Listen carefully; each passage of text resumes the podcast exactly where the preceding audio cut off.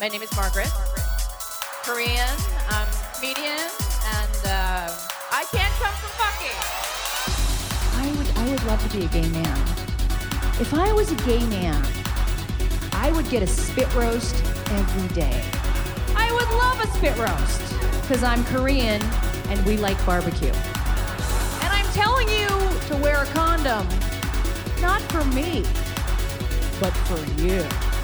Dude, I fucked so many people. You don't want to go down there without some kind of flak jacket or some shit. My pussy is the hurt locker. It's fucking scary down there. It's a rough neighborhood. Oprah's gonna build a school down there. I just had my first colonic. Say what you will about colon irrigation. It is the shit. But I, I wanted to be a comedian very early in life. And I told my mother when I was 14 I was gonna be a comedian. And she said, Oh, maybe it's better if you just die. A straight personals ad goes something like divorced white male, 41, seeks slender lady for long conversations. a gay personals ad is like wanted ass bandit. Hold up this caboose. Dick smoker a plus. Grindr, if you don't know, Grindr, it's like a GPS for cock. As if it was a challenge for gay men to find cock. Now, there's an app for that. There is no lesbian equivalent to Grindr. The closest thing we have, animal rescue. You want to get fucked? Help the Huskies first. So I said to him, you know, when you come over, you don't have to bring me flowers. Just bring me some Hershey's chocolate kisses so I can suck them off your dick. And he didn't bring them. Well, I thought you were kidding. I thought it was a joke. What kind of fucking joke is that? That is not a joke. Knock knock, who's there? Chocolate. Chocolate who? I'm gonna suck chocolate off your dick. Ah!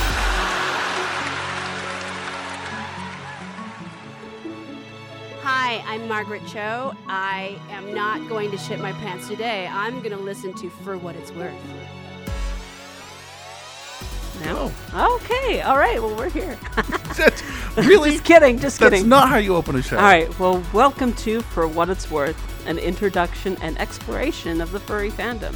We don't do that either. I know. What are you doing? I don't know. You usually have Fire Breath open us. I know. So what's going on? I think you have dropped the ball just a little bit this time. No, no. This is called. You have to hear it in post. Okay. Yeah. Okay. So in post, we'll we'll add him in. Yeah. Oh, well, you didn't tell me that. No, no, no. He's not going to be there in post. I'm just saying this will make more sense in post. Speaking of post, how are you? I'm doing great. So this is season five, episode eleven. I don't have a clever title. The topic today is laughing and giving back. so, before we introduce our guests, really, how have you been? I have been, uh, it's been crazy. Life just loves to throw you curveballs, and it's been kind of difficult. I've been spending a lot of time with my family because um, Oh, recently my grandpa passed away. So it's been kind of a kind of a hard thing to go through, but Have you had services?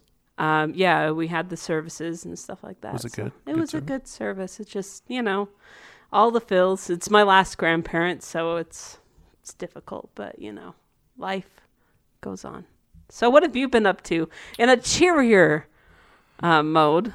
I, you know what? I thought about that when I was writing the notes. I don't know what I've been up to. I've been working, and then I had a holiday weekend, and I slept. Well, I heard that you had some time off. You went on out to some adventures. I did. I went to Wyoming and bought booze and various implements for my bedroom And why didn't you bring me along? No, I'm just kidding. I'm just kidding. because you don't belong there. I'm just. You have a second, remember? Oh yeah, my second. Your second. My yeah. Yeah. Yeah, no, uh, you know what? It's it, I'm glad it's warming up. Although I think this is fake spring and it's driving me nuts. Well, what will happen? You know, Utah, it, it will turn around and it will start snowing, and then it will be like 70 degrees, and then it will it will snow again. Ugh. That's Utah. Right. Yep. So you can never figure out if whether or not that you need to put away your snow shovel or not, or if it's time to open up the window or not. You open up the window and then it starts to snow. Did That's you get just- Did you get the new Pokemon release? The new Pokemon release. The old new Pokemon release? what are you talking blue, about? yellow? Sun and Moon? No, red, blue, yellow. No, I haven't gotten that yet. They're ten bucks. Ten dollars? Yeah, and That's they work with the bank. That's cool. I don't have the bank. I'm not. I know. I'm too. I'm too cheap to pay five bucks a year for it. I don't. Yeah, isn't that terrible? Five dollars a year. What's that I yeah. on you? yeah, What? Since when will you use that bun on yourself? because occasionally I can be.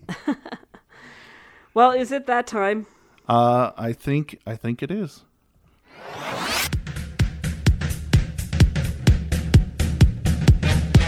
He's only half baked. It's Rue's cookie time.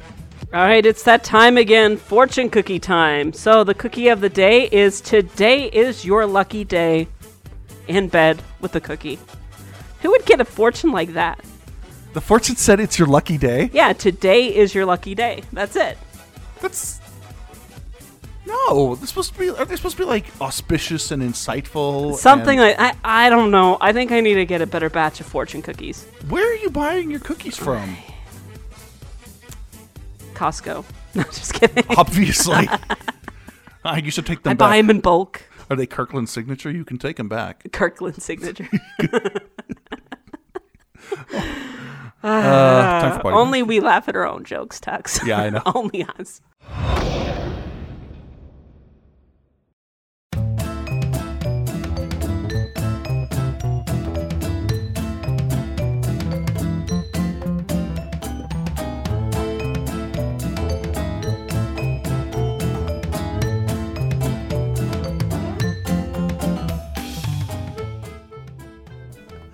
Okay, potty break is over. So we've come into someone's hotel room. You guys are all like, "Would you guys stop being stupid and, and start introducing people?" And we've destroyed this hotel room. And yeah, I'm really excited for this episode. Yeah, I am too. We we've taken this hotel room and turned it into a studio. That's just how we do it. A poor man's studio. so Rue, take it away with our first guest intro. All right, so our first guest is is You gonna butcher it? yes, I'm totally going to butcher it. So, um, how do you say your full name? I just want to make sure. I appreciate you asking, and I don't expect anybody to know right off the bat. It's um, excuse me. My name is Selene Luna. Selene Yes. Luna. Yes, it reads like Celine, but it's pronounced Selene. I would have guessed it was Selena. Yeah, but there was no A in there. Yeah. See that? Yeah, it's all right. You can thank my parents. So let's see. You are a comedian and also an actress. Mm-hmm. You've been on VH1's The Margaret Show. I mean the the It- it's show VH1. the show show. The VH1. Sorry. The VH, VH1's. No. it was VH1's The Cho Show. and um, My Bloody Valentine 3D. Mm-hmm. Awesome. Are the cameras different when they film in 3D? Yeah, they Really? are. They are. And I I actually I'm gonna just hop right to it. I my furry question pertains to when I was shooting my Bloody Valentine. Really? Oh well, yeah. Let's hear Can it. I go ahead and go, Yeah, into go it? Go right ahead. So we were on location uh, shooting that film. Uh, I'm pretty sure it was Pittsburgh, and uh, It was during AC. the, uh, the the hotel I was staying in was hosting a furry convention. The Omni. I, I don't remember honestly. This was so many years ago, and there's been so many hotels. I don't know, but it I don't know. That sounds about right. I, I can't recall. But um, anyway, there was a whole controversy going around in the hotel between the staff and the furries because, and I saw this with my own eyes. Like, I, uh, so uh, it wasn't BS. The um, there were some furries, some a facet of the furries who were very committed you know, to the role, which I totally appreciate. And uh, but the problem was they were going potty in litter boxes. What? Is Are that you s- Are you guys being sarcastic? No. Okay, because I was shocked too. I would be just as shocked as you. Wait, wait, wait, wait. So I wait. wanted to ask you guys: Is this is it normal? No. Okay. Absolutely not. I don't Because know if there's. housekeeping was an uproar about it. I don't know if there's a normal, but that is definitely outside of what I am familiar with. yeah. Yeah, that- nor- normal's not the right word. I Yeah. mean, um, expected or con- nor- No. That is the first Standard time that practice. I've ever heard that. Ever. That's that's more like It sounds like a hemorrhoid recipe. So That's I- more like I was dying to boomer- ask you guys about. I mean, there are some people that are out there um, that, like, for instance, you um, you guys may have heard of like Boomer the dog. Why am I bringing up his name? Anyways, so um, th- he's he's more um, I don't know how to explain it, but he lives his life kind of like a dog, but that's absolutely not within the the norm. That's like uh, those people play in this sandbox over there, and we don't go. in right, they're just the play bad with them. apples. Uh, something like that. Well, there, know. there was a group of them, uh, a number of them, who were leaving their uh, their litter boxes out the, outside the door for housekeeping to take because they refused to use human toilets. Are you serious? Yeah, and so it became a big. And I and I know it wasn't BS because I, I saw it in my own hallway, Oh, so it was pretty crazy. I'm wondering if that's a that was a joke. No, I don't think that was. a You don't joke. think that was a it's joke? AC? It's AC. That's a It wasn't a joke. It was they were adamantly defending themselves. I mean, I saw a smackdown in the lobby, you know, between housekeeping and or the management. was this was this your very first mm. exposure? yes, it was. I mean, I, I Oh no! that was my first exposure. I mean, in person. I've never been to a convention or anything, but I mean, I've I've known about furries for a long time before this experience, but I'd never seen it in action. Well, the last couple That's of not seeing it in action. the last episode or so, we talked about dumb, stupid furries, and no, that we asked if furries were idiots. oh, if furries were idiots. yeah, yeah, yeah. Well, I would classify that as a stupid. Well, I think some furries need some training. They need to be housebroke. Yeah, yeah. Do that at home. Yeah, I agree. Do it in your own house. yeah. But I will be 100% honest with you. That Mm-hmm. is the first time I've ever heard of anybody doing that. I'm I'm gonna shoot myself. Tell me there weren't Tootsie Rolls. I, I did not see. Okay, I, I good, did not good. venture. I don't know. I, I did not. But uh, it was a whole thing at the in the hotel. But uh, it was the first time I'd ever seen it and or heard of any circumstance like that. And I'm sure, I'm hoping it was an isolated incident because I know that the furry scene is really just you know, pe- just having fun. You know, with like-minded people. yeah, it's just kind of like I mean, have you have you ever been able to travel to like a Comic-Con or Um, no, I've actually um, it's really not um up my alley. That's I, so I've okay. never I've never sought it out. I just don't do well in big crowds. uh, it is it, it can be definitely it can definitely be a big crowd. I I'm still in shock. I am too. Like I just wanted like talk about this the whole entire No, I don't. I want to know who's Well, asking. I think it's comforting though. It's comforting to know that you guys are shocked and never heard of this because obviously this was an isolated incident. Yeah. No, like like there there are there are baby furs and diaper furs, and that's that's like what most people are willing to like be. Mm-hmm. Okay, yeah, I've heard of this. Um, litter box. No, like I, I mean, I've sure I've seen art of it and stuff, but that's like art, you know. It's not in Mm-hmm. the hallway. Yeah. I have I haven't even seen art of it. I no. You need to play front page of FA more. Maybe that's what it is. It's like a roulette. oh my. Oh my. I know, right? This is when I want to put my the palm of my hand to my face. Face paw. So, how has tr- Salt Lake been treating you so far? Oh, it's lovely. Um, I've been here before with Margaret, and everyone's always so kind, and uh, really, the very, very nice people here. You know, e- yeah, except for the the homeless meth heads, but other than that, everyone's lovely. Have Have you been uh like been told you're going to hell yet or anything? No, but I just assume. Oh, okay. just probably. A good thing. yeah. Well, you happen to um, you happen to be fairly fairly close close by to um, yeah our homeless shelter. So that's probably why you're seeing a lot. Yeah, So- but it's really uh, it doesn't even compare to the homeless problem in Los Angeles uh, where we live. It's like it, it's it, it's overwhelming in Los Angeles. I gotcha. So Well, I can I can edit this part out. But are you good? Yes. Okay, good. Good. All right. Well, our second guest, who you may have heard of before, has just done a few things. Just a few. Um, she is a comedian and a, I don't like the word activist. I'll get into that later. But you're involved in a lot of causes. Um, you're a can of whoop ass and a tour de force to many. So our second guest is Margaret Cho. Hi. Hey. So I have to tell you before we even start like asking you questions that our show owes you a huge debt of gratitude. Oh. Yeah. Well, you know, it's we because we have you know been on your show, uh, Koru and I, and because you know you went to the convention and stuff, and so we've done a little cross stuff. Um, we were able because of that to interview a lot of well-known people like Barbara Eden and so forth. Oh, great. And so we just want to say thank you in front of everyone for opening that door for us. Thank you. Yeah. It's been it's been a wild ride.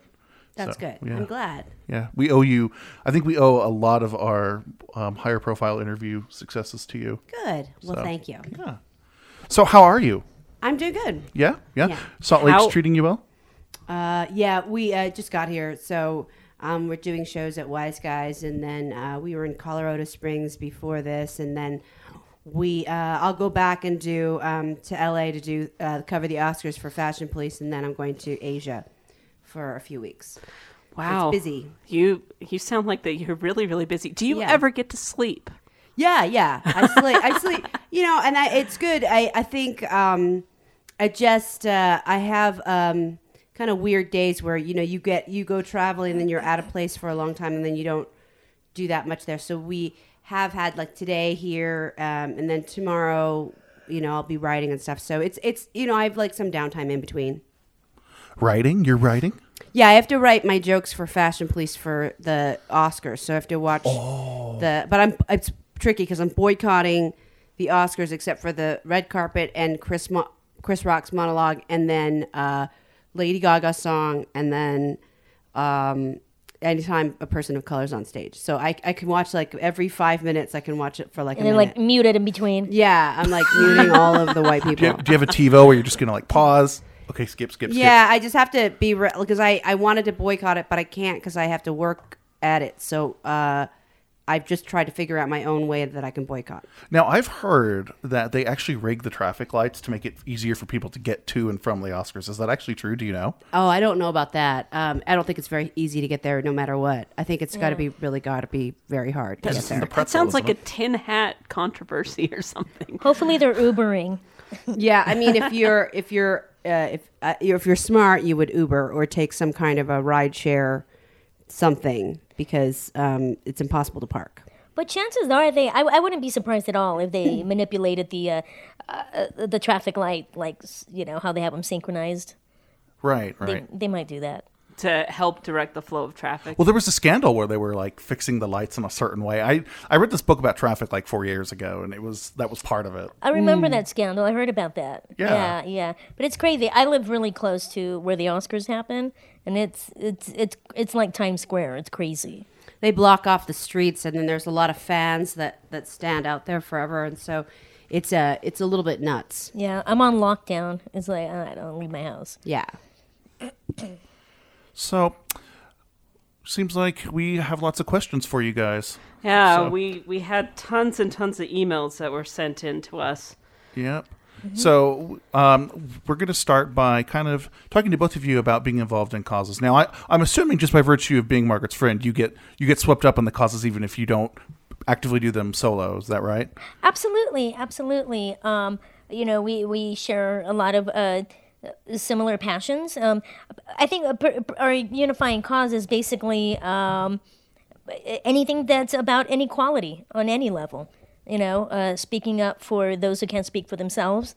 That's just really what it comes down to. Just at least for me, I'm very passionate about uh, just people being treated fairly, and I don't care who they are. yeah and just promoting diversity for women of color in comedy and movies and tv and music and trying to level the playing field that way um, so that's not direct activism exactly um, it's outside of my charity work and my political work but it's something that uh, i think is very important Okay, cool. So the first the first um, set of questions uh, that we have is focused around um, you're giving back. Basically, is how we've chosen to interpret that. You know, you're giving back um, to your communities you're involved in, um, and then later on in the show, we'll, we have just general QA type stuff.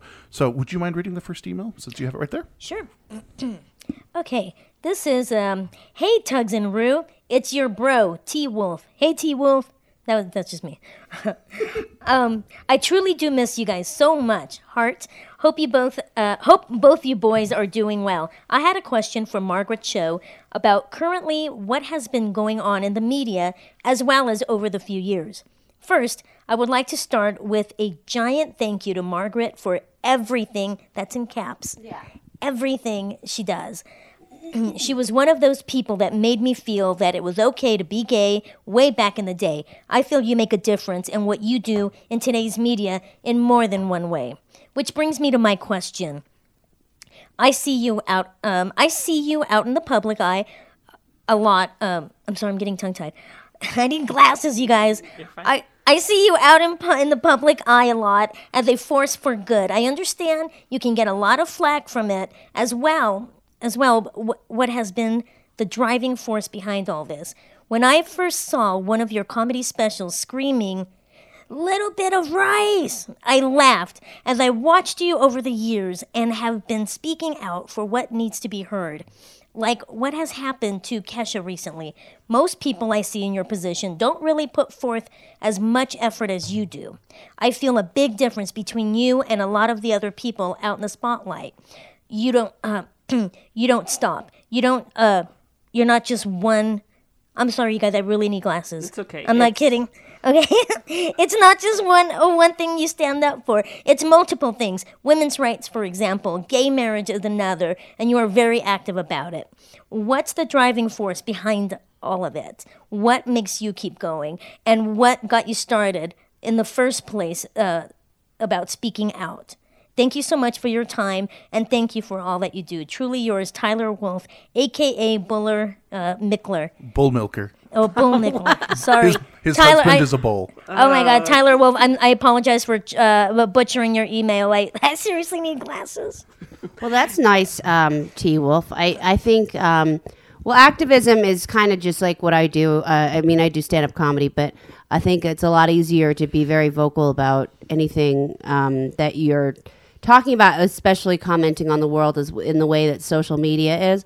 And um, with Kesha, it was interesting because there was so much of an outpouring of support, and then all these people got really mad at anybody who didn't um, have an outpouring su- of support on, on Twitter, and and then um, people were getting very angry at all of our big pop stars and you know people who were weighing in on this thing and were not weighing in on it, and so it just became like who's the better feminist, and that's not uh, the point of any of this. It's not about who's better because who who speaks up more, whatever. The, you know, to me, it's just um, I do it because I think it's right, and um, you know, it's it's it's important to stand up for your rights and for the rights of others. Um, with Kesha, it's really about uh, survivors standing together, survivors of sexual assault. I think it's a very important thing to support somebody like that who's coming forward and, and being very brave about it and getting a lot of um, hate online about it. Um, so whether that's gay rights or women's rights or rights for people of color, whatever that is, I, I always think that it's got to be part of my work. So I, I'm glad to do it. So, what are some of the causes that both of you are active in? Like you, we talked a little bit about some of them. Um, well, I think uh, for me, most of mine are have to do with uh, gay rights, um, homelessness, um, whether it's uh, dealing with uh, survivors' rights or feminism in general. Um, I'm also stumping for Bernie Sanders out on the campaign trail, so I have a few different um, purposes, I, I guess, as uh, I, I, I, go forward, especially as the election year kind of comes up on us. You know, we all sort of get called to do different things, but um, I, I do, I don't have a favorite. I just kind of do different things all the time. And uh, mine, what really inspire me are um, also uh, equality, uh, gay rights, marriage equality, uh, marijuana legalization, um, atheism, and uh, and and little people, the rights of little people. As uh, rights is not the correct word because we have rights, but uh, it's more about. This is one cause that people aren't really aware of, uh, at least in my experience, is like um, I don't experience. I mean, I'm I'm female, I'm a woman, and I'm handicapped. But the biggest discrimination I experience of the person is being treated as a human being. Just because I'm little, uh, little people are treated uh, and seen as mystical, uh, not real human beings, second class citizens. And so that's really uh, a great passion of mine is to show people that somebody who is small, I, I mean, it's just a height thing. What's the big deal? Doesn't make them, uh, you know, non human. And uh, so that to me overpowers any other issue. That's really interesting you bring that up just because like I know like when I go to Disneyland or wherever where I'm in a crowd because Mm-hmm. of my height, I, I I've been told that I, as I walk the crowd will the crowd will just part. Mm-hmm. Right? It's funny. it's really it's really odd. Like, I I'm haven't sorry that it. I'm laughing at that. it's a it's a funny visual. Well, the thing is, is like sometimes I feel like I'm on the opposite end of that. I, I will gladly give you some height if you would want some because because it's when you're really tall too, Mm-hmm, you get you do get treated differently. I understand a, a, a ton of people, a ton of tall people, like very tall people, have uh, come to me with the same uh, thing. They all say the exact same. They all say, "I have your experience, but it's the reverse." Yeah. But but. Uh, but to be fair, though, and I'm not trying to uh, play topper on like, no, I'm a greater victim because I, I don't see myself as a victim at all. I have a, a beautiful life, but uh, ultimately, a tall person uh, is not seen as a non-human, enchanted individual. You know, Absolutely. Um, yeah, yeah. and they're, then they're looked as like sports stars yeah, or it's glorified actually, and you're manly. It's actually a good thing. You know, it's a masculine thing. It's it's a good thing. But uh, if you're a person of short stature, I mean, extremely short stature, not just like five feet tall and oh, I can't be a model. You know, that's not the issue. Uh, you know, it's just uh, you know, uh, let's talk about Oscars inequality. When, when, what about how's about little people being represented? You know, and in all fairness, there hasn't been a little person who's given an Oscar-worthy performance, but the opportunity hasn't even been presented in the first place. So you know, there's uh, we have a long way to go, and I know uh, little people issues aren't really um, a, a globally grabbing issue because there aren't a ton of us. You know, it's not like a unified voice. So, um, but I, but what little I do have, I'd like to just be treated with dignity and respect, and so that's one of my greatest causes. So when did when did you decide? I mean, I'm sure you were you were just living your life like you always thought you would be one day, and then you decided, no, I'm gonna I'm gonna do a little more than just live my life. I'm gonna speak up. So when Yeah. was what was that catalyst for you? the catalyst was Margaret. I um I, actually having Margaret in my life gave me uh, she's been an example to me, uh, showing me that I can actually speak up about this. I can actually do something about this. I don't have to be quiet and I don't have to take it. And uh, through her mentoring, that's opened a lot of doors for me. So that's really the direct link. so margaret what about for you what makes you stand up Um, well, it's all kind of part of what I do as a performer and as an artist. You know, like everything um, that I've talked about in my work was really trying to find a way in as an outsider. So that applies to political work as well. And I mean, with this election, it's it's gotten very divisive. Even people that I like, I I, I think Hillary Hillary Clinton is great, and I worked on her campaign briefly in 2008 and then I went over to the Obama camp and for the same reasons why I went over to the Sanders camp in this election. So um, right now my point of it is to make sure that the Bernie fans and the Hillary fans don't fight so much that when one of them is nominated that everybody else doesn't vote for the other one because they're so angry. So I hope that we can still be unified in the Democratic Party even though there's a lot of uh, infighting between um, the Hillary camp and the, the Sanders camp. But um, but I, I just enjoy uh, politics. I think it's interesting. I think it's um, a unique world where we're able to comment on it, and especially with social media, the way that it is, you can have a powerful presence um, out there in in the um, sort of in the in the world of the internet, and and uh, and so I think it, it's very positive. Do you remember your very very first show you ever did?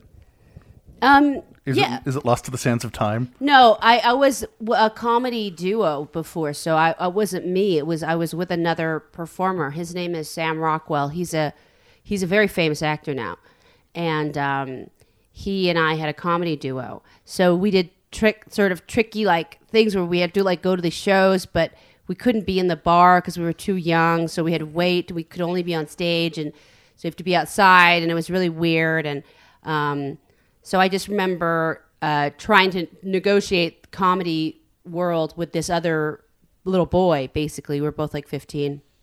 So um, we're doing that for those. So my initial beginnings were with him. And was were you already active then in your first show? Did you start?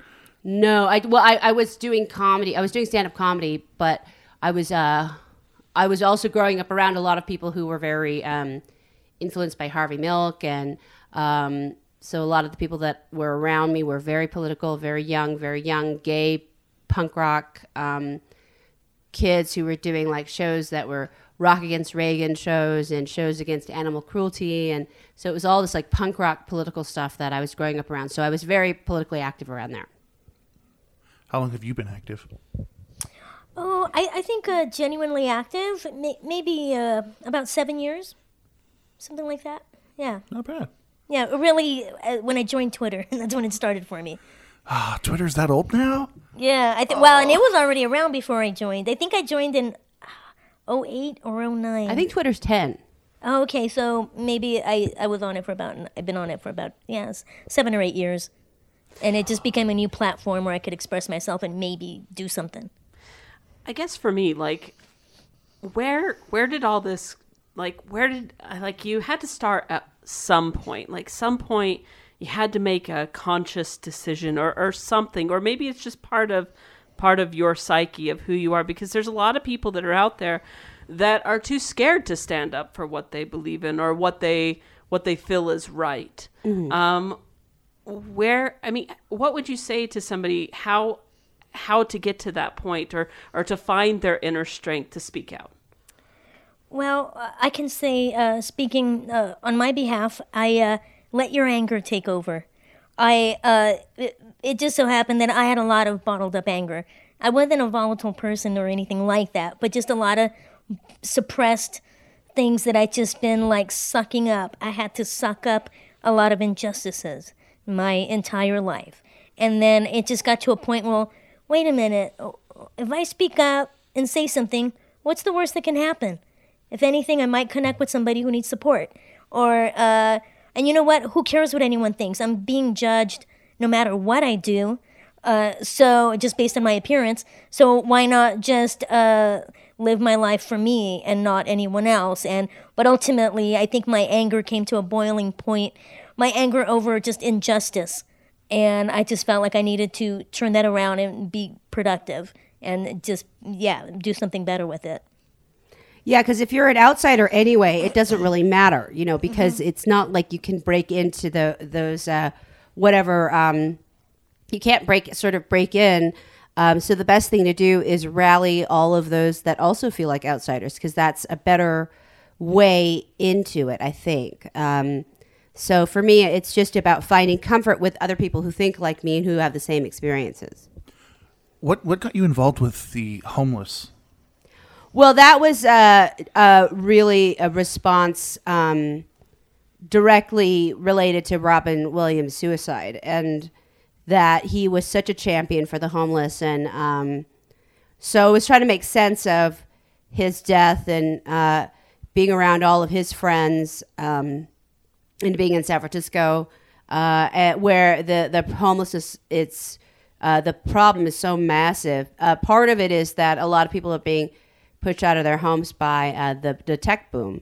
So the the pricing of the housing is very expensive, and it's very hard to live there if you're you're not really wealthy. And so um, it's a very difficult situation there. So uh, it was all prompted by Robin's death, and but then you know it it carried on and has a sort of a life of its own now. And and so I do a, sh- a, sh- a sort of a show that on the street. It's called Be Robin, and it's um it's very lively. Um, get together of people who want to help the homeless and the homeless and and so I just did one last week in Atlanta which was really good but it's all um, about uh, taking the um, disconnect of charity out of the picture. Like, you know, usually charities or you go to a hotel ballroom and you have um, people raising money for the charity and then uh, you don't have any connection with what the charity is, but this is the charity actually creating itself on the street to, to be uh, of aid to people who live on the street.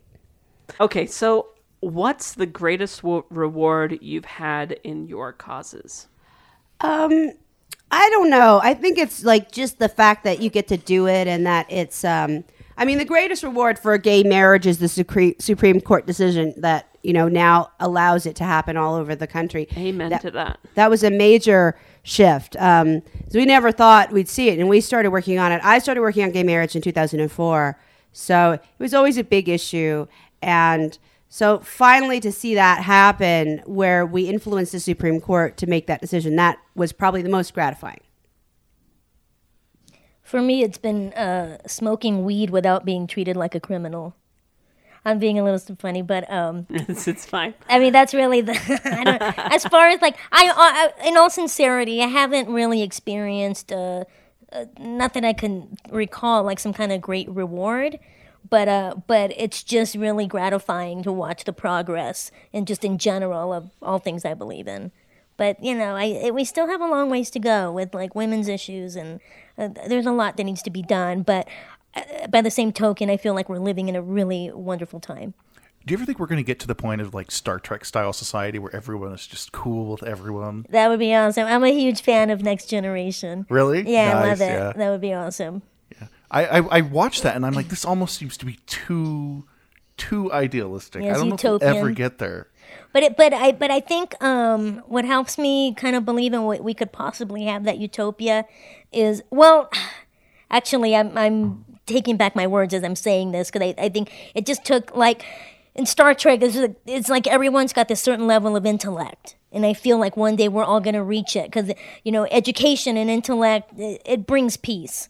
And uh, because through education you can understand. And, uh, but uh, the way things are going right now, I don't know. Right? Yeah. Yeah, I kind of want to yeah backpedal on what I started saying. Do you think we're going to get to the utopian society?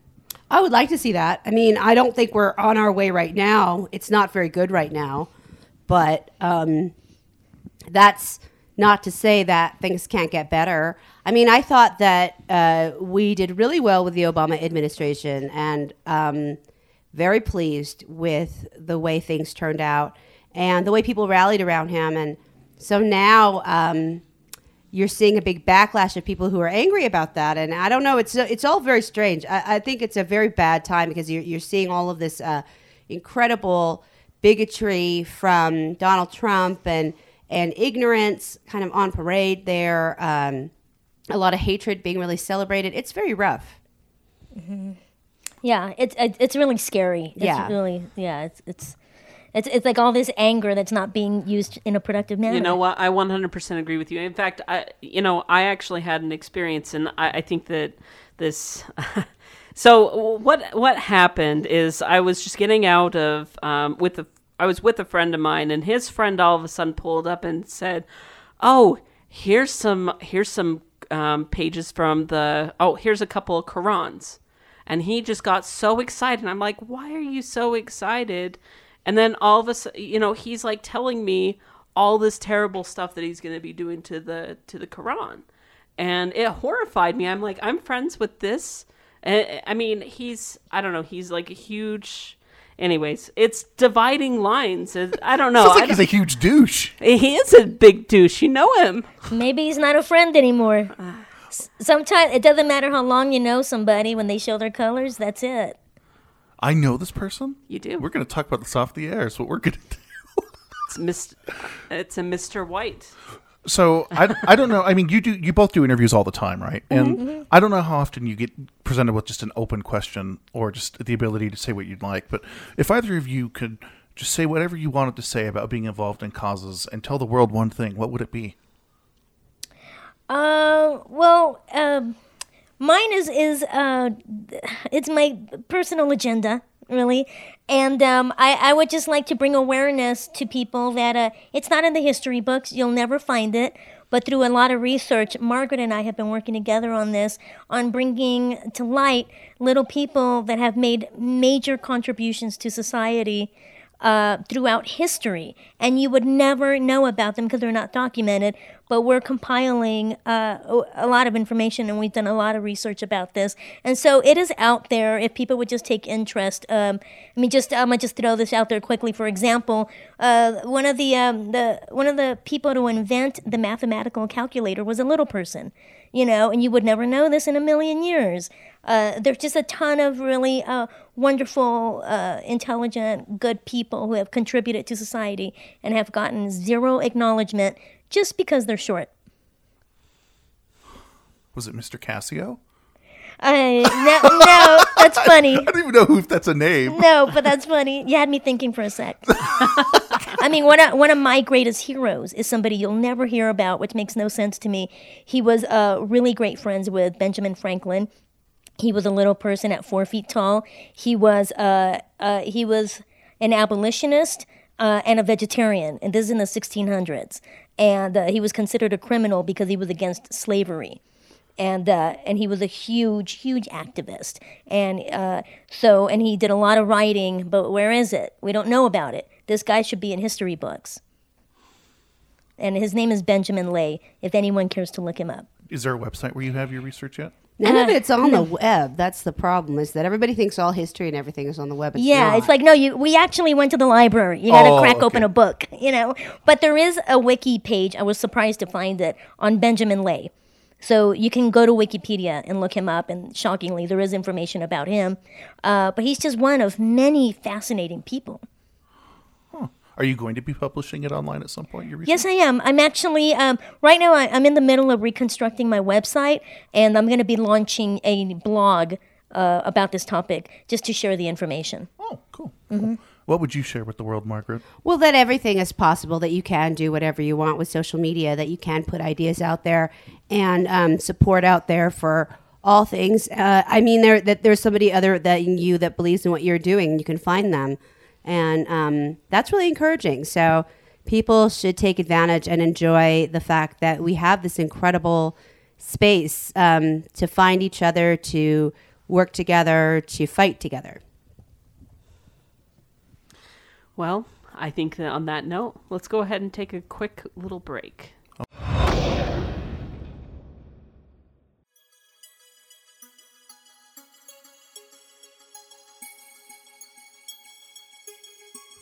Hailing frequencies open. Smoke Scale Aquatis here with another round of news for you. As of Thursday, March 3rd, here are your space headlines. SpaceX's Falcon 9, carrying the SES 9, is still sitting on the launch pad. The first attempt, February 24th, was scrubbed due to problems loading the densified propellant. The second attempt, on the 25th, was scrubbed for a similar reason. Then the third attempt, on the 28th, was scrubbed because a boat strayed into the keep out range, delaying launch. They tried to reset and restart, and they got all the way to ignition. There was a flash of flame as the engines lit, but the Falcon itself called for abort, reading back a low pressure error. The boat delayed the launch so long, the liquid oxygen and the propellant warmed up too much. Remember, this is the full thrust version of the Falcon 9, so both the liquid oxygen and propellant are chilled 50 degrees even colder than usual to fit more in and increase pressure, thus increasing thrust. The next window was scheduled for Tuesday, March 1st, but that was scrubbed on account of heavy upper level wind shear. The next window will open Friday, March 4th. As of the time of this recording, we don't know if she'll fly, but we do know SES is showing a great deal of patience with SpaceX. Here's hoping they can pull it off. Astronaut Scott Kelly returned safely to Earth after spending almost a full year in space. NASA has never before sent an American into space for as long as Kelly has flown. On top of that, he has a twin brother, also an astronaut, who remained on the ground so NASA could get baseline data on his physical and mental health to compare with long duration spaceflight. This was an experiment and a stepping stone, helping drive space exploration further out, eventually to Mars. The data NASA gathered from the twins will prove invaluable in planning for long duration flights in the future. On behalf of all of us who watched you fly, welcome home, Scott Kelly. NASA is contracting Lockheed Martin to investigate designs for a new supersonic airliner, one that will be quieter, more efficient, and more affordable. They're looking to develop a low boom plane that produces a soft thump rather than the loud bang associated with normal supersonic aircraft. The design is said to fly roughly 1100 miles per hour, 200 miles per hour slower than the Concorde, but 500 miles per hour faster than commercial jets. The current timetable shows a more complete design to be ready by 2017 and takeoff as early as 2019. Will we get to see a successor of one of the single most iconic aircraft ever built? I certainly hope so. Made in Space, a California based tech company, has been contracted by NASA to expand upon existing 3D printing technology for the purposes of building in space.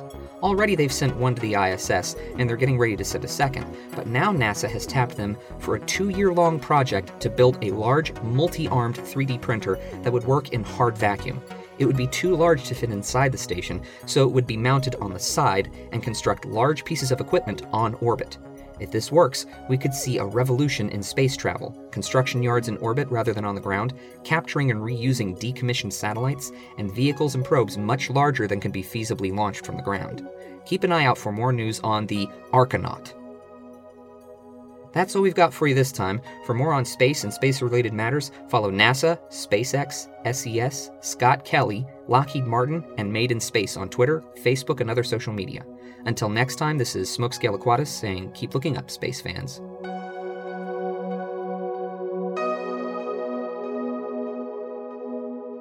We want you to do our ident. Click Do Our Ident on the For What It's Worth website. Fifty Sheds of Grey, Part 3. Dear God, why are we still doing these? What? No! No! No! My breathing is as ragged as the pages of this novel after being passed around by 40 housewives. Why are you stopping? I gasp. Because I have other plans for you, Anastasia. What? Oh my, but I was. That's not fair. Seriously, this is how this thing's written. Turn around. I need washing too, he murmurs. Oh, my. Turning to face him, I'm shocked to find that he has his knot firmly in his grasp. My mouth drops open. I want you to become well acquainted, on first name terms, if you will, with my favorite and most cherished part of my body. That's right, my belly button. I just added that part. Did you notice? I'm very attached to this. It's so big and growing. His knot is above the water line, the water lapping at his hips. Really? Tonight's broadcast is brought to you by the Grey Goose Corporation because it's the only thing that's getting me through this. I glance at him and come face to face with his wicked grin. He's enjoying my astounded expression. I realize that I'm staring. I swallow. That was inside me. It doesn't seem possible, said Foxfire. He wants me to touch him. Okay, maybe Varka, whatever. Okay, bring it on. Good boy. I smile at him and reach for the body wash, squirting some soap onto my hand. I do as he's done, lathering the soap in my hands until they're foamy. Lavo las manos before going back to work. I do not take my eyes off of his. My lips are parted to accommodate my breathing. Very deliberately, I gently bite my bottom lip. I, yeah, just like I want to reading this book, and then run my tongue across it, tracing where my teeth have been. That is, do that right now, ladies and gentlemen. All right, I want you to bite your bottom lip, and then then your tongue along the bottom. Doesn't that look erotic to you? Yeah. I do. His eyes are serious and dark, and they widen as my tongue skims my lower lip. I reach forward and place one of my hands around him, mirroring how he's holding himself. His eyes close briefly. Wow, feels much firmer than I expected. I squeeze, and he places his hand over mine. like this, he whispers, and he moves his hand and up and down with a firm grip around my fingers, and my fingers tighten around his honker.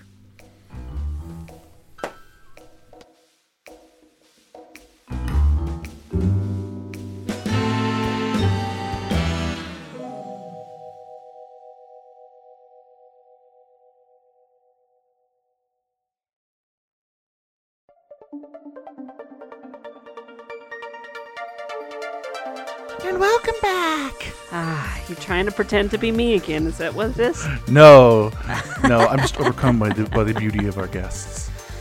It's They actually are. true, They are pretty beautiful. They're they're amazing. and they haven't left. We haven't chased them away yet.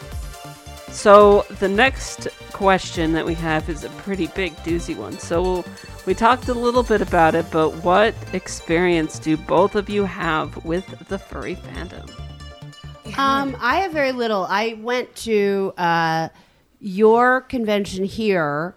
Um, at the time. Yeah, the um, that was here, and then uh, the um, other one I went to was a really big one in January in San Jose, um, which uh, was overwhelming. It was like so many, so many people, and um, so I, I, I just I think it's a tremendous. It, it's a tremendous um, fandom. I have no real understanding of it or awareness. Um, all I all I know is that everybody was so cute, and all the suits were so adorable, and um, everybody had really like elaborate elaborate costumes, and and um, you know I just love I appreciate that people spent a lot of time on their personas and they didn't have to actually be an animal that you would find in the wild. Some of it you know had mystical elements or or um, you know all sorts of different things and people are into into it for different reasons. So i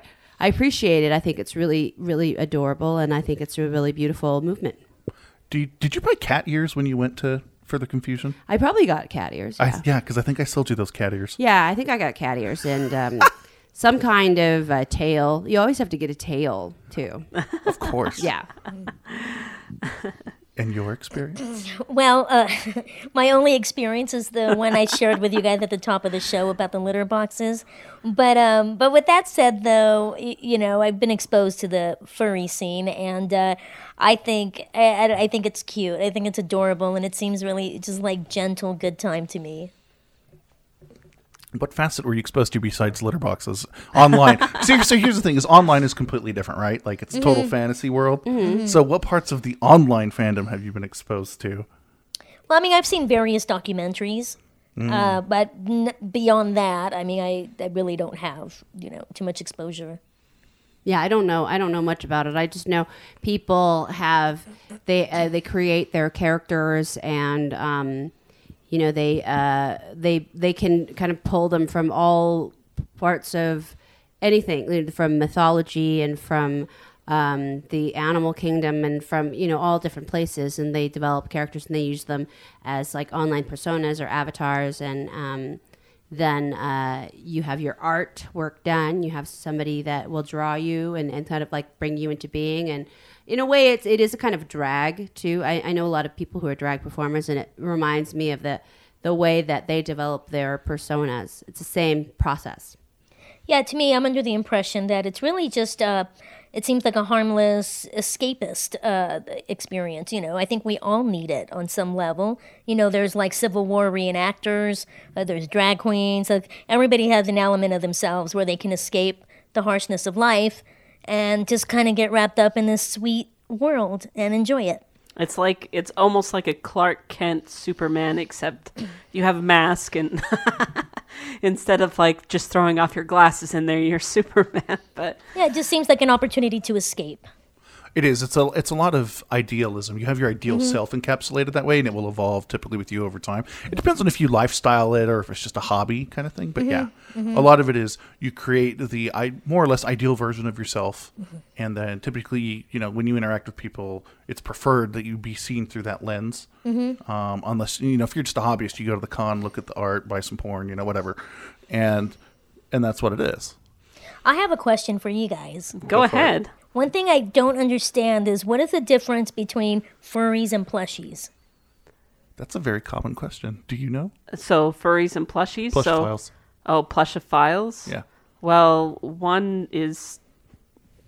Rue. I know, I know this. I know this. Okay, so I'll, I'll I'll tell you this. So, plushophiles are people that. Are you talking about the people that have sex with with stuffed animals? Is that what you're Uh, talking no, about? well, I just assume everyone has sex on some level with their costumes, but I just mean That's a good assumption, by the way. Yeah, I figured. Uh, but I just mean like uh, lifestyle wise, like I don't know the difference between furries and plushies. Uh, like from the from somebody standing from the outside, Uh-huh. I just see somebody wearing synthetic fur, and that's all I. I don't know the difference. So there there are plush suits of furry characters now, which is a new thing, and Mm-hmm. you really you see them and you just want to go hug them because they're just so soft looking. They even have like a gigantic tag. yeah, Oh, that's cute. That's on 'em. That's cute. yeah. It's and a little bit. Sometimes for some people, it's, that's an encasement fetish type thing too. Uh, but plushies, at least in the classic sense of how I understand it, Mm-hmm. they are more into having like a plush animal. They enjoy that soft, cuddly feeling. Mm-hmm. It's not so much about having like an alter ego or something like that. Okay, it's more of a kind of teddy bear fetish. Kind Or- of, yeah. It's not necessarily sexual. For a lot of people, Okay, it is, though. For a lot of people, it is. Um, like, I've got one of my good friends is totally into that. Okay. Uh, and there's overlap between the two, which is then it gets even more confusing. okay. Uh, but it's they they are distinctly separate in the end. Though I mean, ultimately, one is just you know more fetish oriented and stuff like that. Then one then furry is more lifestyle for a lot of Okay. people. All right. That that makes sense to me. Well, thank you for answering my question. No Have- worries. Have you worn a tail before? No, never. Would not you? not outside of Halloween. no, I, I wouldn't because the last thing I need to do is draw attention to myself. Well, do you guys have any other questions about the furry fandom before we continue? Do you miss being Hello Kitty?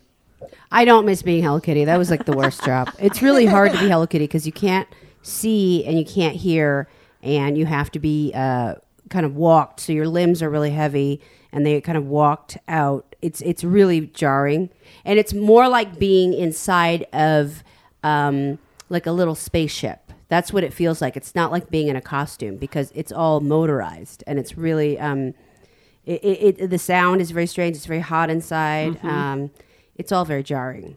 It's kind of like sensory deprivation on a level. Mm-hmm. It's sensory deprivation, but also um, you just don't want to hit anybody because all of the limbs are very heavy, and so when you're around a lot of kids, I think it's just too much. How did you wind up doing Hello Kitty? Because I was Raggedy Ann, and then I worked at FAO Schwarz, so I was um, being cycled between um, the characters, and then Hello Kitty um, was. Uh, one of the higher like you you had to be a special like in a special union to be one of the the like the furry creatures or whatever but i think that they didn't come that day so i just had to fill in and i really didn't like it It is, it is, it is tiring. yeah Yeah. tiring. It- no, it, it gets really, really hot.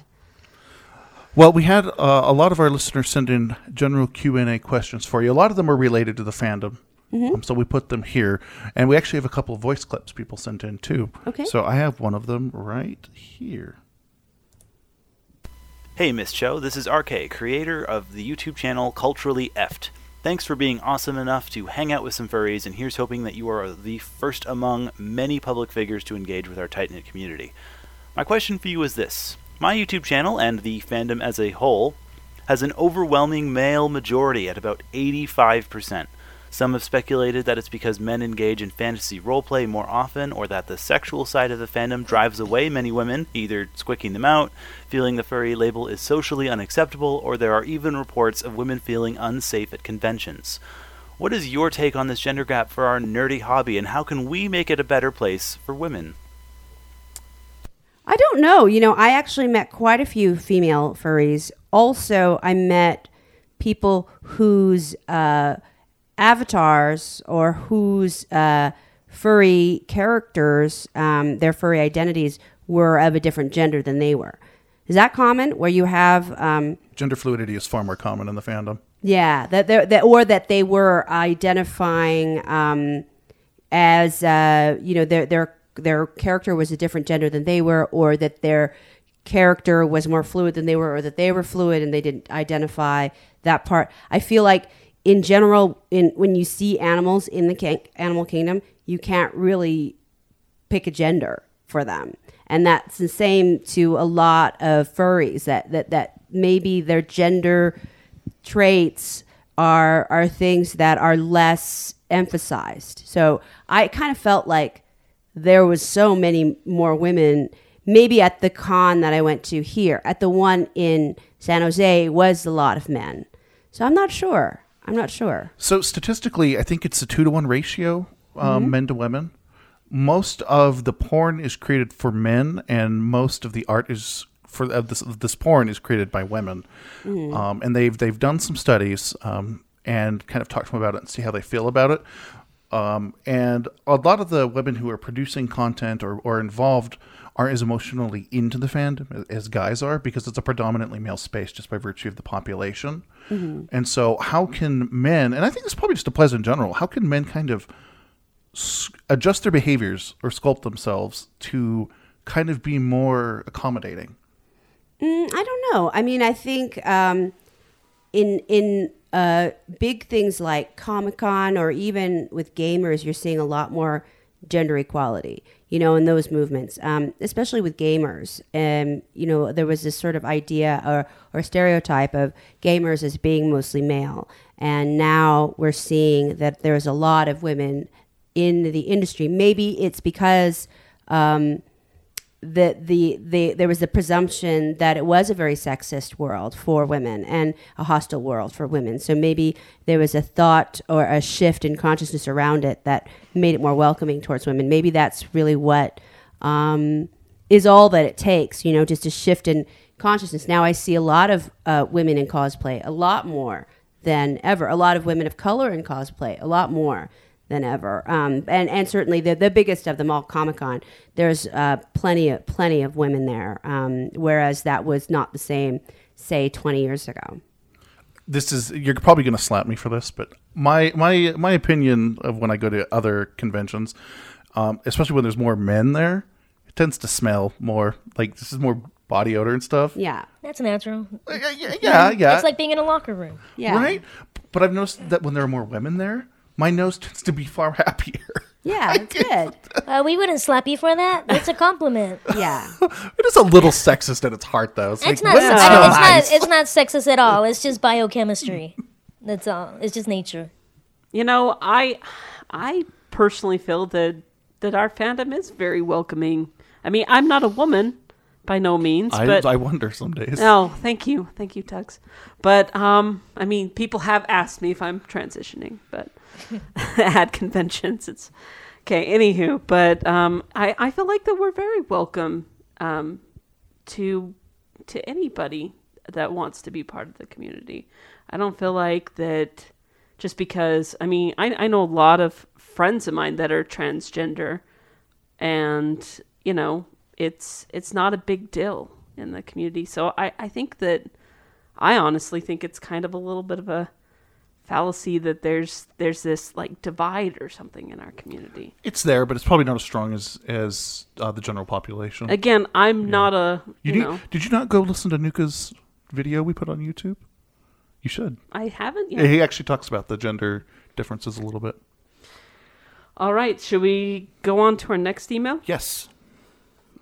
The next email is from Dronon. Do either of you I want to take a crack at that, or do you want to? I'll, I'll take it. You'll take it. Okay. Yeah. In the fandom, um, in the fandom that values openness and personal expression of sometimes mature topics and media, um, to what degree does the fandom's external repu- reputation matter? And since it's impossible to please everyone's comfort levels or control when and where people might encounter something they find distasteful, should furries moderate themselves depending on the circumstances?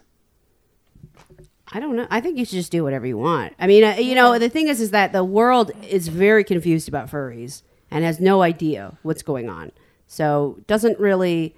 I mean, you know, it doesn't. I, I, I, it's like you have to explain yourself to them, but you don't have to change anything about yourself. You know. Yeah, I mean, uh, I'd like to chime in. As long as it's uh, safe and consensual, who cares what anyone thinks? Well, because you know, there's a lot of people who are obsessed with other people's business. D- yes, yes, yes, and we can't care about them. You know what? That's Uh, in, in the in the words of RuPaul, uh, what you think about me is not my business. And I think those are words to live by. I have I a think friend those- who's going to be delighted you just quoted RuPaul. just delighted. I think that those are great words to live by. How easy was it for you to stop giving a shit, though? Like, really? Um, well, it, it's kind of strange because I did I did have an I don't give a shit attitude from as early as I was five years old. You know, on the outside, although I was hurting inside and riddled with a lot of uh, shame and anger. But as far as my feisty attitude goes, I always had that, and I think that was more of a survival thing. But as an adult, I was able to transition that into a more healthy, positive thing. Well, now you're doing something about it. Yes. You have the ability to do something about those things that Yeah. And that's what people need to do a little bit more often is if you don't like something, maybe you need to do something about it. Yeah, yeah. Everybody has the freedom to change what they don't like within their own personal life. You know, I mean, unless you're literally being held against your will in someone's sailor, I mean, you know, but uh, we, we really have a lot more power in our own lives than we realize. So it, you know, this this brings up just this whole discussion something interesting, which is I, I'm pretty sure that the the conversation about furry comes up in your in your work probably 0.0001 percent of the time, right? Mhm. Probably because Twitter did something or Tony the Tiger scandal or whatever. So that 0.001 percent of the time that it does come up, what is the general perception of you know the outside world? Um, I think they just don't understand. Like, if they think it's like a se- sexual fetish thing, that it's like um part of um whatever the world of like BDSM is. It's like part of like that like sexual fetishes around like fabrics or like latex or leather or fur is like just kind of along there. It gets grouped into that, but I think it's a lot bigger than that, and it, it's sort of closer to um something like uh you know the the um, people that are really into um, Game of Thrones, or people that are into Star Trek or Star Wars, or people that you know kind of uh, are even or like going to the Renaissance Fair. That people um, are reenactors. I think it's closer to that world than it is to um, the uh, BDSM world. Mm-hmm. So the question that comes to my mind, do you guys know what the Tony the Tiger scandal was even about? No. No, I've never heard about it. Why this. are we telling them Uh, this? you brought it up. Go for it. Explain it. No, you. You're the one who's good at this one. Uh, anywho, so Tony the Ti- um, Tony the Tiger on his Twitter ended up starting blocking as many furries as he possibly could. Oh. Uh-huh. So he just started doing that, and it became like this great big thing to where it was even on the news. it's really stupid that it was on the news, but you know, there's there's other things that people could be reporting, but By Tony the Tiger, do you mean the the uh, They're the great. cereal They're great. animation? Yeah. Oh, okay. Well, that makes sense. I mean, it's just uh, they're appealing to a certain market. You know, there's movie. They're trying to sell cereal to moms. You know, and kids. Yeah. So Yeah. I think I that makes sense to me. You know. A lot of us were just going, Ugh. That's so weird. I didn't know about that. But it's just weird that furries were trying to follow him. Like- Well, well, no, like they follow him, but the thing is, there's you know, there's that subgroup of the you know the the, the one idiot basically is like, That's I'm like- gonna be a little. Well, too you much. guys, you guys should switch over to Dig'em Smacks. Actually, Well- Chester the cheetah got was like, yeah, baby, come talk. to yeah, me." Chester the cheetah got in on it and w- was Oh, that's hilarious. He's like, yeah, I'll accept you guys. Yeah, that's your guy. that's cute. Yeah, that's funny. Our next email is from Sin. Now, you happen to run into Sin in Chicago, if I recall correctly. Mhm. Um, and he was excited that he was able to send this email in. So he sends a hug. Hi. And he also says, The main thing I want to know is how much of your stories that you tell on stage, Margaret, are embellished from what actually happened, if that makes any sense. Oh, they're not really embellished. I mean, it's just about like storytelling. Everything that happened really happened, but it, you know, it's about just telling the story um, in a way that it, it makes sense to tell it. But I, I rarely embellish anything. If I do, you know, I tell if I if I do embellish it, I say, "Oh, this is embellished." you know, it's not my nature to do that.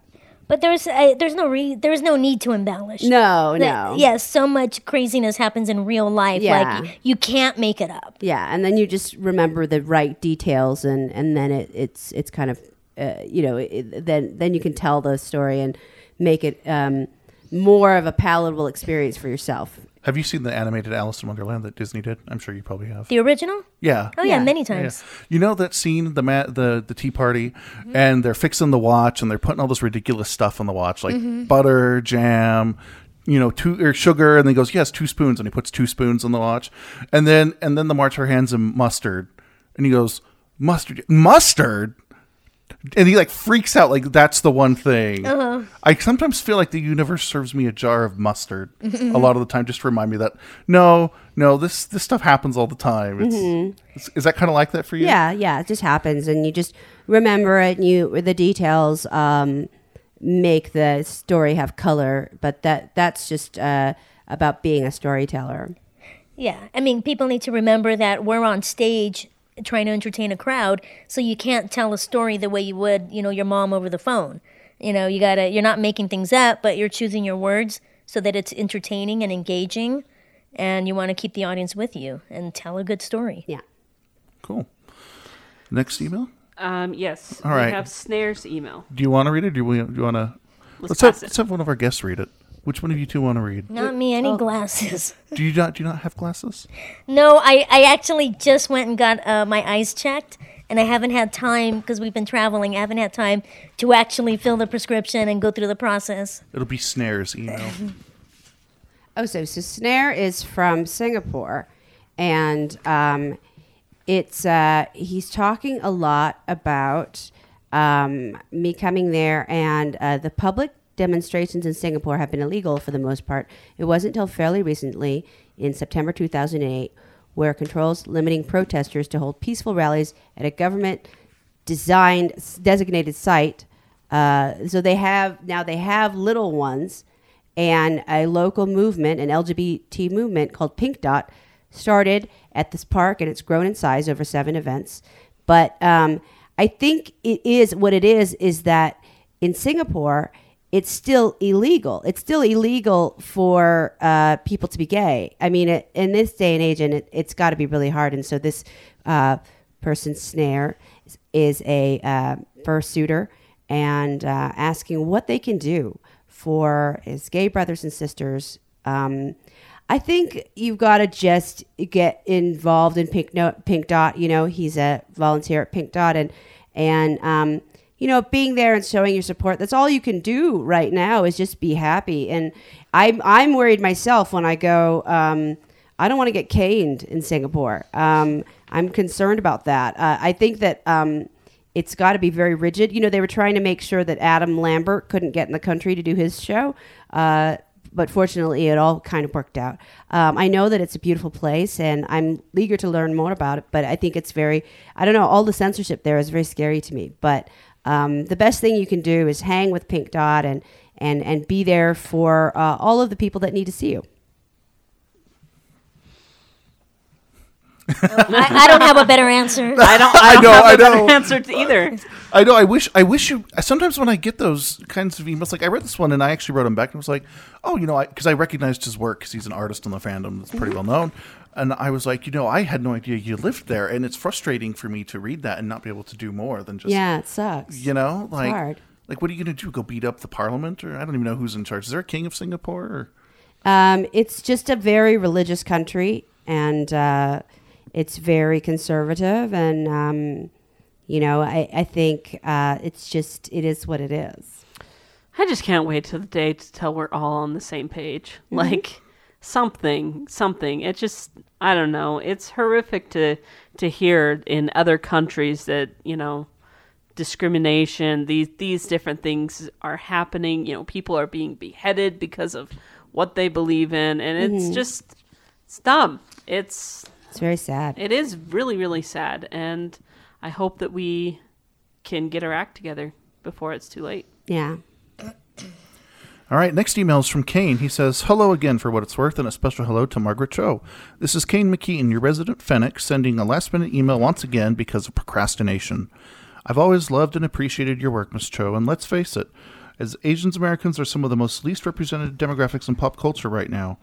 I'm a Japanese American myself, and although growing up in Hawaii, I didn't get the same minority experience, I've always found the odd dichotomy of America's both love and dismissal of all things Asian interesting, as it's ever been. Uh, sorry, that's later on. Asian foods are all the rage right now, marketed as something exotic and interesting. Anime culture is as strong as it's ever been. Yet, when it comes to Asian people themselves, it's like America doesn't know what to make of us. We're just sort of there to fill up space so they can check off a, a box, of eth- box of ethnic groups to include so no one gets mad. But it's been getting better thanks to folks like you who are showing that we can be more than second bananas, stereotypes with funny accents, and that kid you asked for help with your math homework. Anyway, glad to be able to write in again. All of you stay awesome as always. Much love, Kane. That's nice. Well, yeah, it's about changing um, perception and hopefully getting more Asian actors out there. Um, unfortunately, we've had a lot of uh, whitewashing of our culture, um, of anime. You know, uh, Scarlett Johansson's going to play the lead character in Ghost in a Shell, which is ridiculous. Like, if you're looking at all of the anime, um, you know, these iconic characters, they're all Japanese, and you're going to see them being portrayed by white actors. And so it's depressing, but I think that there's more constant communication around it because of so- social media. And even with the Oscar boycott, it, it's getting better, but uh, it's still rough. That reminds me of like when. So, never mind, never mind. It's another story for another time. Let's just say that I tried out for for Annie, and they were wanting to cast. N- never mind. They wanted to cast me as a part of Annie. So, anywho, You would do so well. so well. well, I could sing all the parts, so I know that that. Never mind. That was random. Ms. Luna, would you mind reading Lynn's email? It's one sentence, so I will spare your eyes. I could. Thank you. and I'm happy to read this one because it's about a mutual friend of Margaret's and mine. Um, this is Lynn's email. How did you meet Kelly, and what was the inspiration for a text message breakup? Well, we met Kelly. Uh, Kelly uh, had a video um, called Shoes, Mhm. which I fell in love with. And um, my ex husband worked on the robot in that video. So I, I, I got to see the video right when it was finished. And I, I really went crazy for it and loved it. And um, so I asked Liam to come along and do a live show. We were doing a charity show called The Sensuous Woman in LA. And it's a variety show with Selene was in. And so we uh, took it all over. Um, but so through that, I ended up participating in um, a couple of his videos and songs. And I, I love Liam. Liam is just a genius. Yeah, he's great. Yeah. Brilliant. I thought he lived out here in Utah. Is that not true? Mm-mm. Okay. No, No, he uh, lives in LA. He lives in LA now. Mormons have this thing where they're like, if there's a remote connection, they claim them. like I was just talking about this with Corey yesterday. Mhm. Um, someone was saying that Chelsea Handler grew up Mormon, and I was like, she did not grow up Mormon. Bullshit. And I went and looked it up, you know, and it was like her mom was Mormon, Mhm. but then Mormons were like, no, they're Mormon. And I'm like, no, that's not how it works. But I but I notice um, Liam's videos uh, have a very distinct um, art piece in them every time, and it's a very famous Mormon art piece. So I've Oh. always been curious about. Oh, I don't know. I don't Yeah. know. I think they probably got that at Goodwill or something. yeah, I don't think there's really a. I think it's really just a, an appreciation for kitsch. But Yeah. uh, but yeah, he's from Boston and uh, pretty. Uh, uh, I mean, right? Isn't yeah, he's from a Boston? Connecticut, like he's like Yeah. Connecticut, Boston. He's, New England. He's a New England guy. like an, Yeah. and family roots in New England. It's like no one famous comes from Utah. Get serious. We're the weird ones.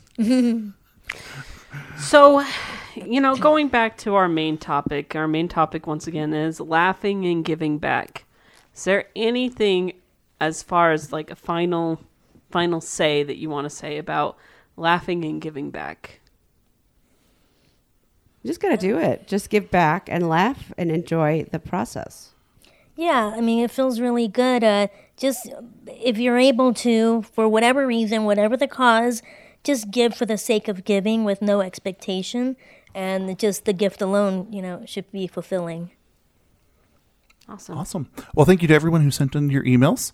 We really appreciate it. Thank you so much for your out- overwhelming support.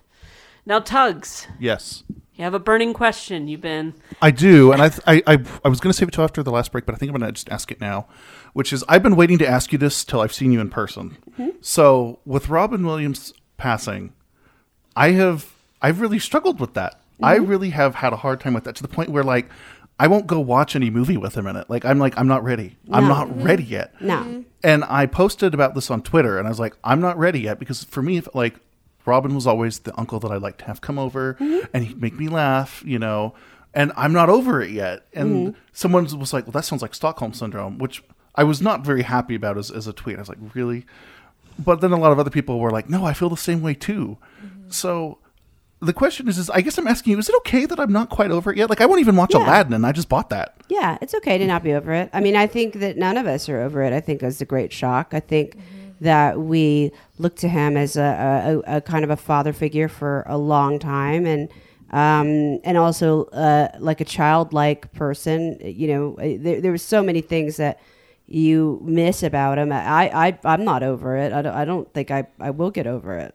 Me too. I'm not over it at all. I uh, I didn't know him. I met him once. I got to perform with him once, and that was an incredible impact on me just spending that time with him. But I certainly didn't know him uh, personally, and I'm still not over it. It's just it's Do, you- do it's you a struggle hard to one. watch his work still? N- no, I skip it. I I I can't. I I I, I relate to you. Okay. Yeah. good. No, it's bizarre, and I and I'm like, wait, I didn't even know him. What what's what? This is weird. Is this am I unhealthy? I don't. But it, but he really he was he was a staple in all our lives, and especially our generation. You know, it's uh, it just seems really surreal that he's not here anymore. It doesn't Yeah. seem right. It's not right. Right. And I, I don't know. I feel like the public never, the people who really, I don't know if the public's the right word, but you know, the people who really appreciated his work, we never had a good place to go and like commiserate. Like we, I never felt like I got the closure. Like, cause I've had, I've had people pass and I go to the funeral and, you know, you, you talk to people and, and you kind of get that, okay, we all remembered together and you can kind of move forward. And I feel like I never got that. No. I think um, with certain losses, uh, you may never have closure. You know, I don't. I, I don't think uh, everything. It, it's possible to have closure on everything. It's just not. Some some wounds, they don't heal, but you just cope better and better with time. Mm-hmm.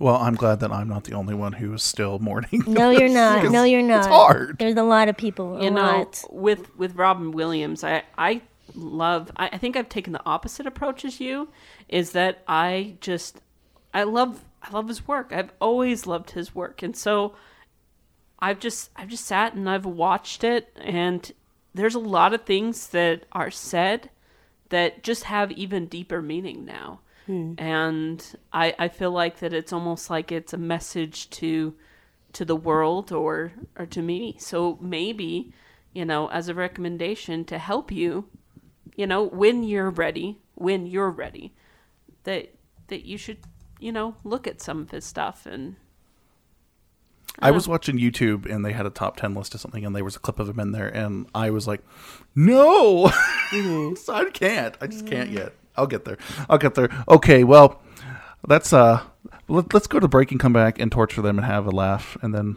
kick this thing off. okay All right.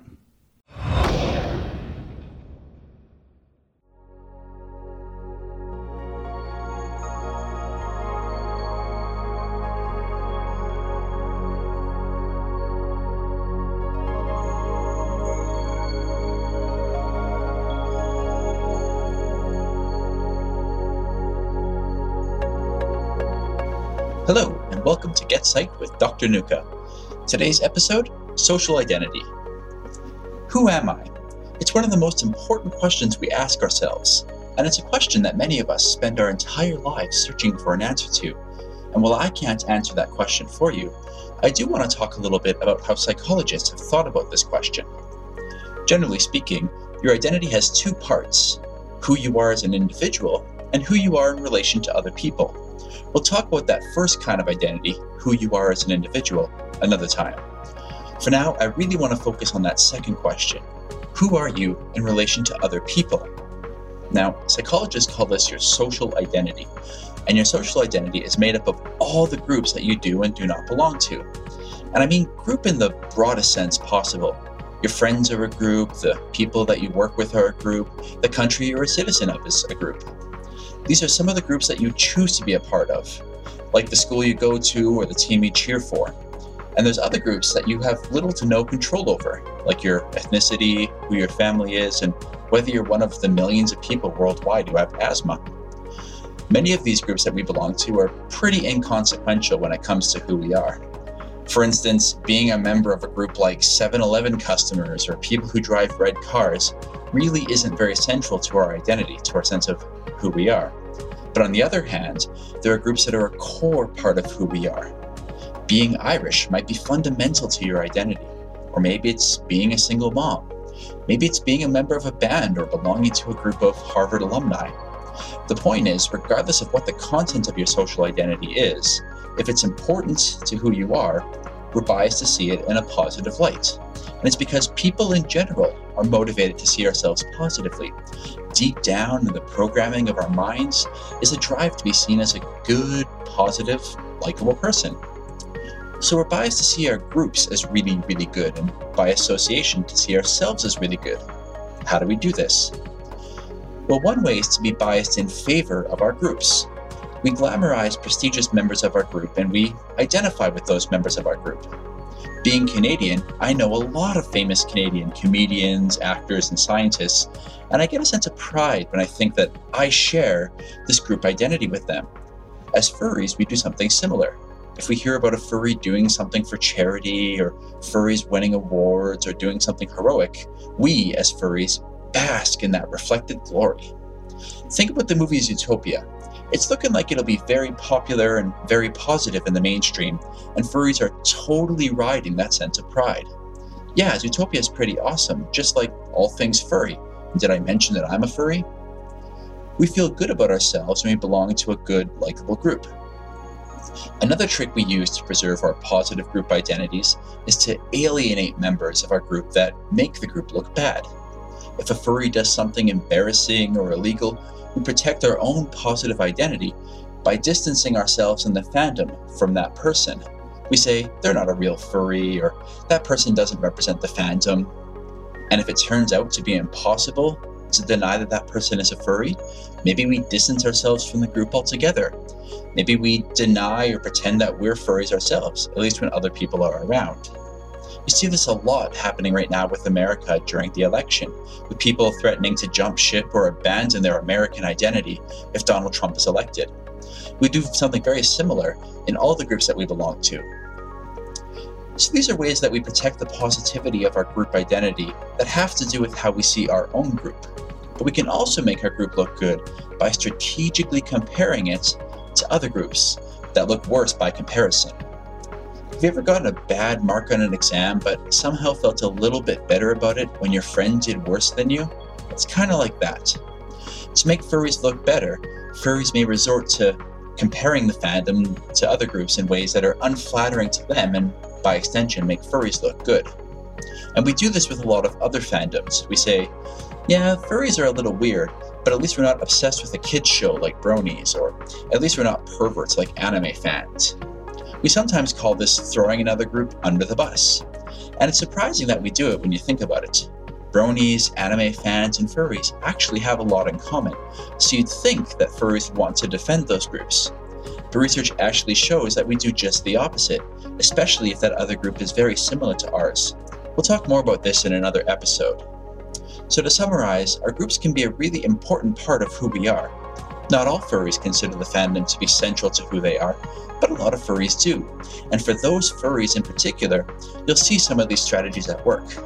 Pay attention next time and see if you notice the biases that I've been talking about.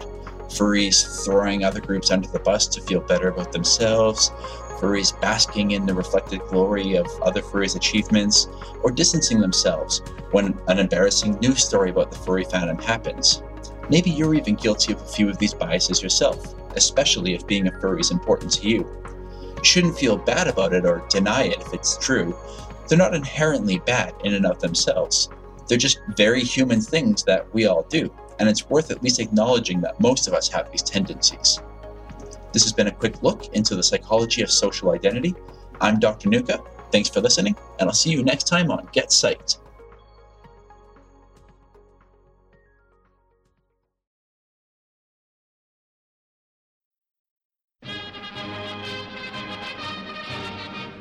You're listening to For What It's Worth, brought to you by For What It's Worth Express Dry Cleaning. When you think of dirty laundry, think for what it's worth. Laundry is such a hassle, especially when you have to take it to the dry cleaners. You have to drop it off, keep your claim ticket, then pick it up when it's done. What a chore!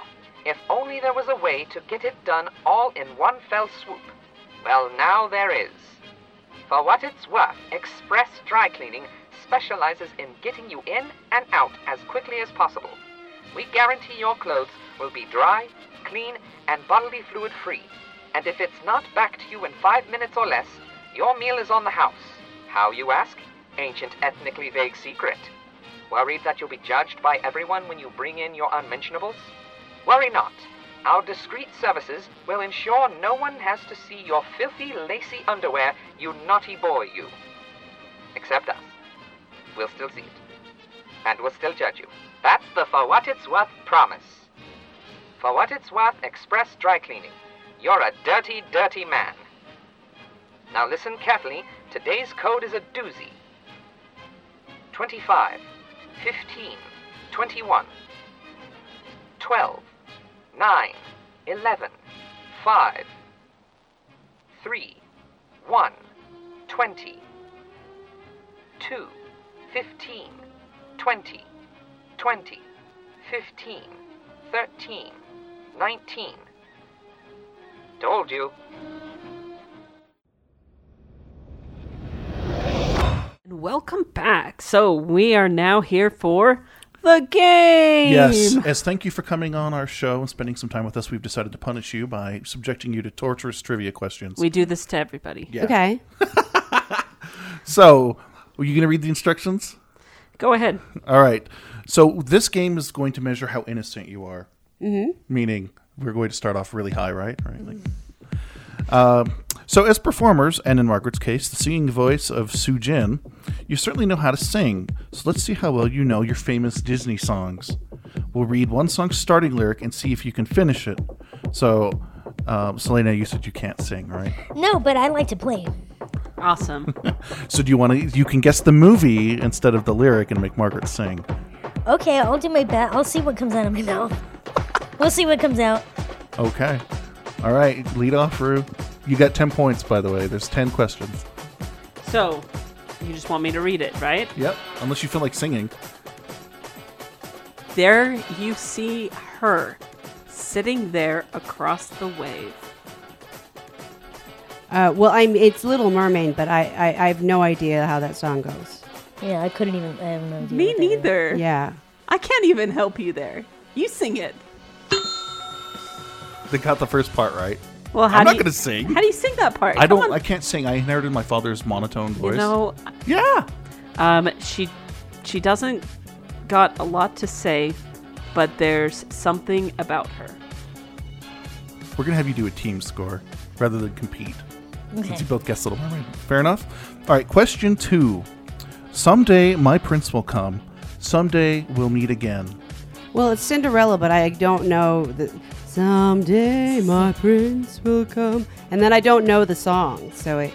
Yeah, I like. I don't know any of this shit. I don't. I don't know. But I, I recognized it once you sang it. Yeah, that's all I know. Yeah, I, re- I had the record when I was a little kid. Oh, okay. But they It's- got the name of it right. No, it's from Snow White. Oh. Oh, it is from Snow White. Hmm. Oh, you see, I thought it was the Cinderella. I thought it was Cinderella. That one actually gets confused a lot. Mm. Rue.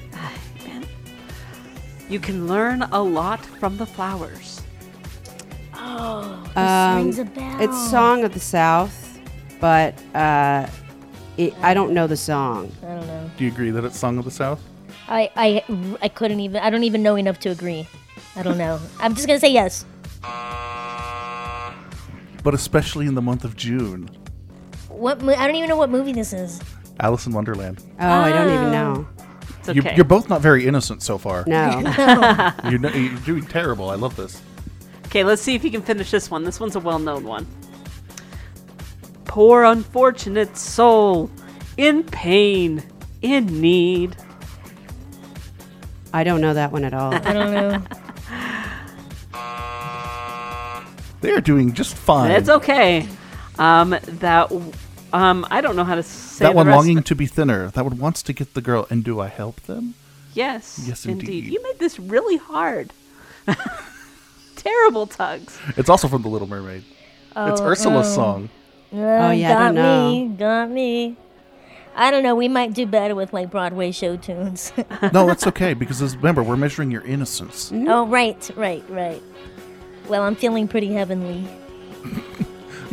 but the more you know, the more innocent you are. So Oh, I thought. Oh, right. Okay, then never mind. I'm gonna be- I had it. I had it backwards. I had it backwards. did you feel the flames under your yes, ass? Yes, I do. All right, what's the next one, Tugs?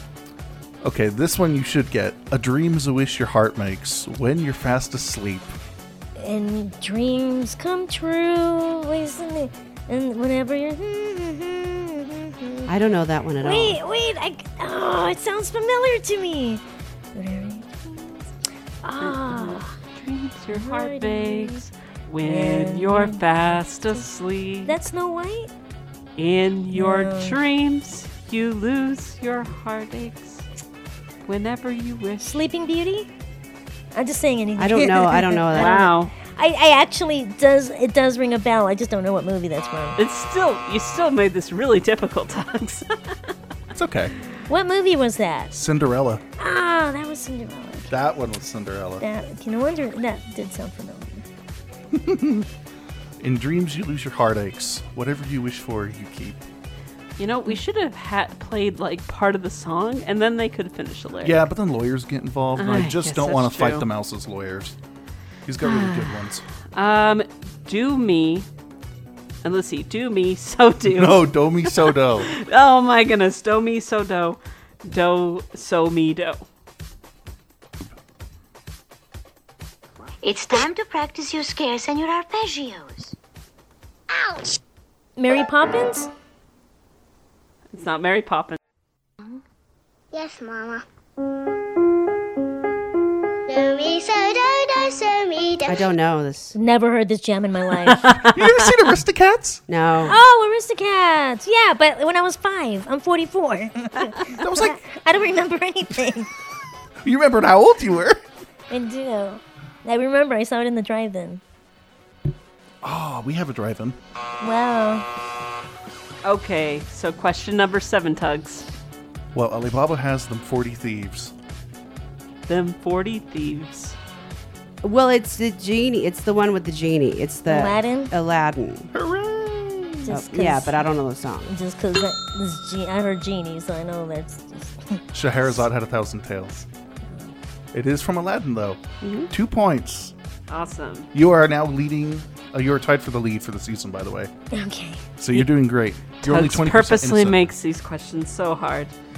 Um, okay, so I don't even know where this is from. The world is a carousel of color.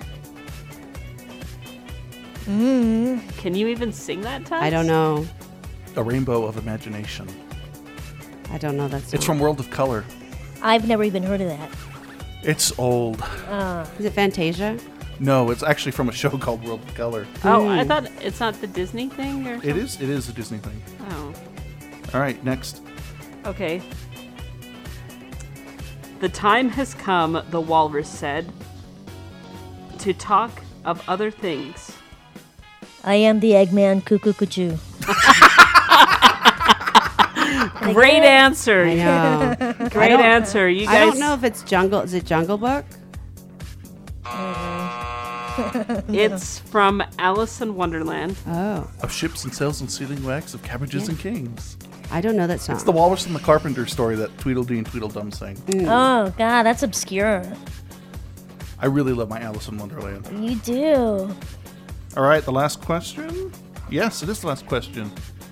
So, the last question is There's a great, big, beautiful tomorrow. Oh, I don't know. Doesn't ring a bell. Smiling at the end of every day. So this happens to be a Disney ride. Is that correct? It was a TV show and a ride. It wasn't called that. What was that? Windows. It was called the Carousel of Progress. Oh wow. Oh well, that was a great ride. I remember that. They still have it. It's in They Florida do? now. They moved it. Oh okay. Yeah. Okay. That was a fun ride. It's a great, big, beautiful. All right, so you were phenomenon. 20% innocent. How do you feel about this rating? Is that accurate? That's accurate. On the nose. Yeah. hmm So you're 80% corrupt? Yep. Pretty much. Minimum 80%. Sounds good. Yeah. Do you have like a Sounds label right. when you come into the state? Do they like have to stamp you? This? Yeah. Margaret and Selene are 80% corrupt. Mm. It's like, have you gone to the store here and seen that the alcohol says this may contain alcohol? Oh no. Yeah, it's really ridiculous. It's beer. What do you think it's going to have? That's crazy. That's weird.